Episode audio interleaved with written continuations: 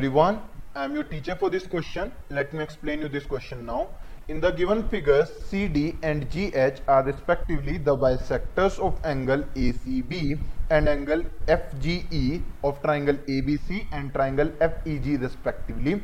If triangle ABC is similar to triangle FEG, prove that triangle BCD is similar to triangle EGH. So given part में हमसे ये कहा गया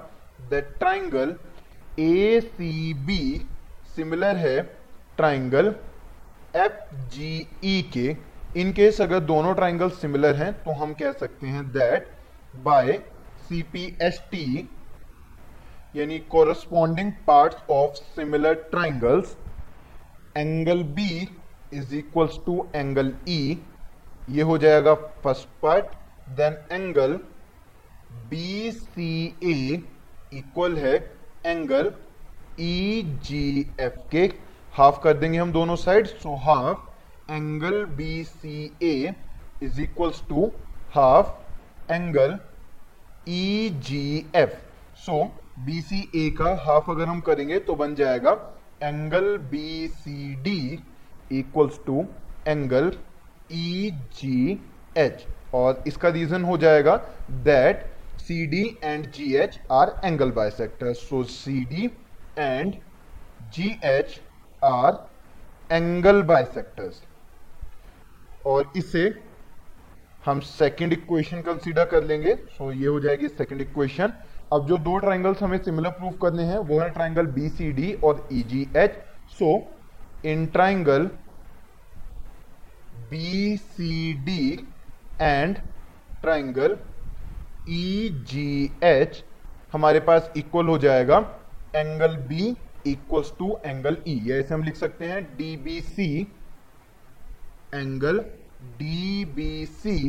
equal हो जाएगा एंगल एच ई जी के so so, ये इक्वल है एंगल एच जी ई के इसके लिए हमने एंगल बी को एंगल ई e के इक्वल प्रूफ करा था तो हम इसका रीजन दे देंगे फ्रॉम फर्स्ट इक्वेशन ये फर्स्ट केस हो गया देन सेकेंड ये वाला एंगल हमारे पास जो है एंगल बी सी डी तो इक्वल है angle B C D equal है एंगल इसके यानी कि ई जी एच के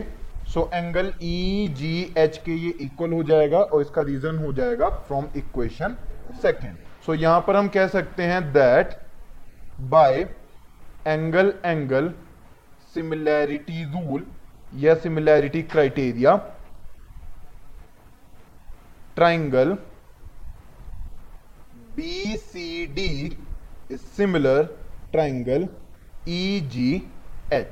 I hope you understood the explanation. Thank you.